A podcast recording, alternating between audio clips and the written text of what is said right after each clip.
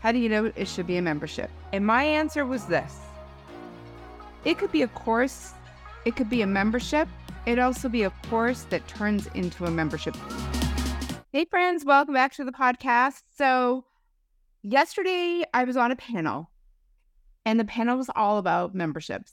And one of the questions we were given was How do you know when your idea should be a course or a membership?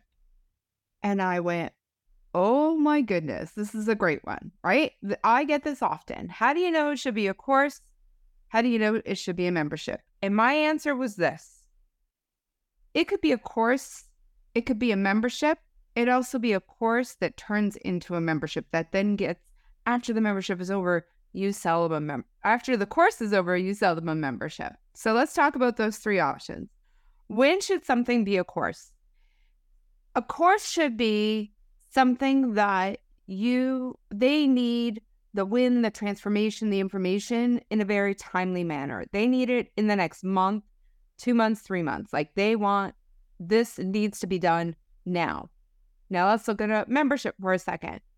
A membership is something that they need the information ongoing, or they need the transformation ongoing, or they need the whatever it is on an ongoing basis, right? One of the panelists said, when you, if you take a gym membership, it is a membership, you pay monthly, right? You get access to their gym equipment.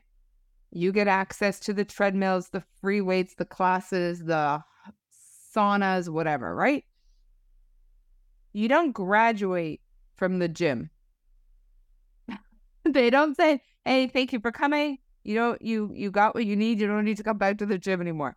No, a gym and for some of you that would be awesome to hear, right? I never have to work out again. I love working out. It is like it is my happy time. But anyways, so memberships are ongoing because we need to take care of our health ongoing. You don't just say one day that you know, I've checked all the boxes. I'm good to go. I don't need to worry about this anymore. Now, let's go back to a course. If one of my courses that I teach is engaged in profitable groups. So, how to engage, grow, manage, and monetize a group. Now, those are things that I could teach you and then you can go off and do. At the end of that course, I offer them two options join my membership. So my membership, Engage Groups membership. So engagegroups.com slash membership if you want to go check it out. Help them maintain what they were doing in the course. So in the course, I taught them how to grow and engage and manage and monetize their, their groups. In the membership, I am giving them the opportunity to keep that momentum going. So in the membership, I offer at least we offer three posts a week with an engaging caption or question and an image to go with it that they can schedule out in the group. That maintains their engagement in their group. They don't have to think about the engagement, they don't have to think about creating anything. It just gets scheduled and done, right? So they get to maintain that.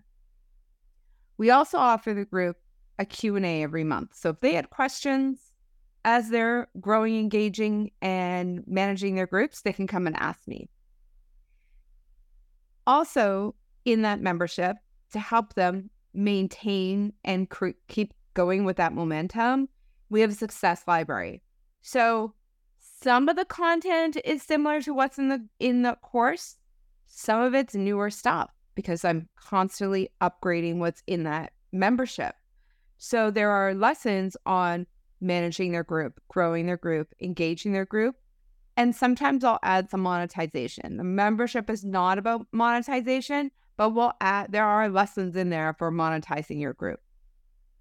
We also have other things like we have holiday parties, we have an implementation challenge, we have, you know, other things that are going on in there. Plus, I offer every workshop that I do about Facebook groups gets added there, including our challenge launch workshop, which I absolutely love.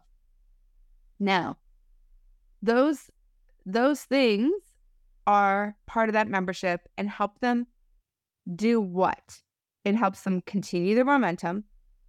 It helps them maintain what they've done and what they've created. It gives them updates of what's going on and what they need to know in the Facebook group world. A course only gives you the updates to a certain point, right? Unless, you know, they're upgrading it and you get access to those upgrades. That's an option too, right? So that's not a problem. What? So, how do you know if your thing that you want to create is a course or a membership? Okay. No, no. The course leading into a membership later, let's put that aside for a second. Ask yourself this question Is what I'm going to be teaching something that I could teach in three months? Let's say once a week, there's a lesson that goes out or a module that goes out. And they need to know. And so is that that's one question. If that's a yes, put yourself a check mark in the course section. If there is something that you're going to be teaching that they need to know, do, or experience on a month to month basis, right? So, like my membership, it makes sense because they, I'm not going to give them a year's worth of, of post for their group. And then what happens a year later, right? This is an ongoing thing. If you're in fitness, likely that's ongoing. Maybe you're teaching them something like someone I follow is currently selling. Well, I wouldn't, I don't know if it's so much a course. I haven't really looked into it, but she's selling a like menopause bundle. It is like the foods to eat during menopause and whatever. I think there's a course aspect to it. That's her course. It's very specific. Here are the things you need. Can she have a membership to help women that are going through menopause that follows up on that? Absolutely. Or could this be a full membership, menopause membership? Absolutely. She's teaching a little chunk of that. So that could be a course. Okay. So that could be a thing that maybe you have something really big and you just want to teach a little bit of it and then lead people into the membership. Okay. So let's go back. So your course. So first question was, can you teach it in three months? Set and if so, put a check mark on course. If not, put a check mark on memberships. Is there something that they need on a monthly basis? Then put a check mark on membership. Is this something that they need momentum on to keep going? Put a check mark on membership. Is this something that they will need updates to? So if you're in tech, this is definitely in the membership side. If you're in fitness, this is membership side. If you're in health, this is membership side. If you have, if what you're teaching has like a deadline, like an end point, and then they're done, like it's checked off, like writing a book, checked off, could be a course. But writing a book and then marketing it, the marketing aspect is a membership because that's ongoing. You don't just market and you're done a month or two later, right? It's ongoing. So anything ongoing is a membership. Anything taught once and done is a course. But there are a lot of courses that could continue on as a membership. So, for instance, if I was teaching TikToks, I taught you how to create a TikTok. My course was from zero to 10,000 on TikTok. And I showed you how to record it, the tech to use, the strategy, what music to use, da da da da da da. Good. Now you could go off and create your TikToks. But I could say, hey, do you want to have a membership where I show you, where every month I give you the trending hashtags, the trending music to use, and I give you prompts for your TikToks, and I give you ideas for your TikToks, and I show you how to monetize your TikToks. Keeping up with the trends, trends is a key word there, that's a membership. So, those are the things that you could think about and ask yourself. There are a lot of things that can be memberships, absolutely. There are some things that can be a course. And here's what I will say if you're not sure, perhaps take a snippet of the thing that you want to create. like that menopause program I was just talking about, they took, I don't know, it was like 50 recipes and some teaching, and that is their course. And I think it's like, I mean, the pricing doesn't matter because every industry is different, but they they priced it out.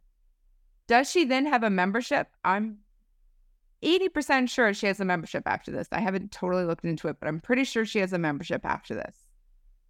It is the greatest thing that when someone finishes a course, they know that they can continue in the community, getting the updates, getting the upgrades so they don't have to think.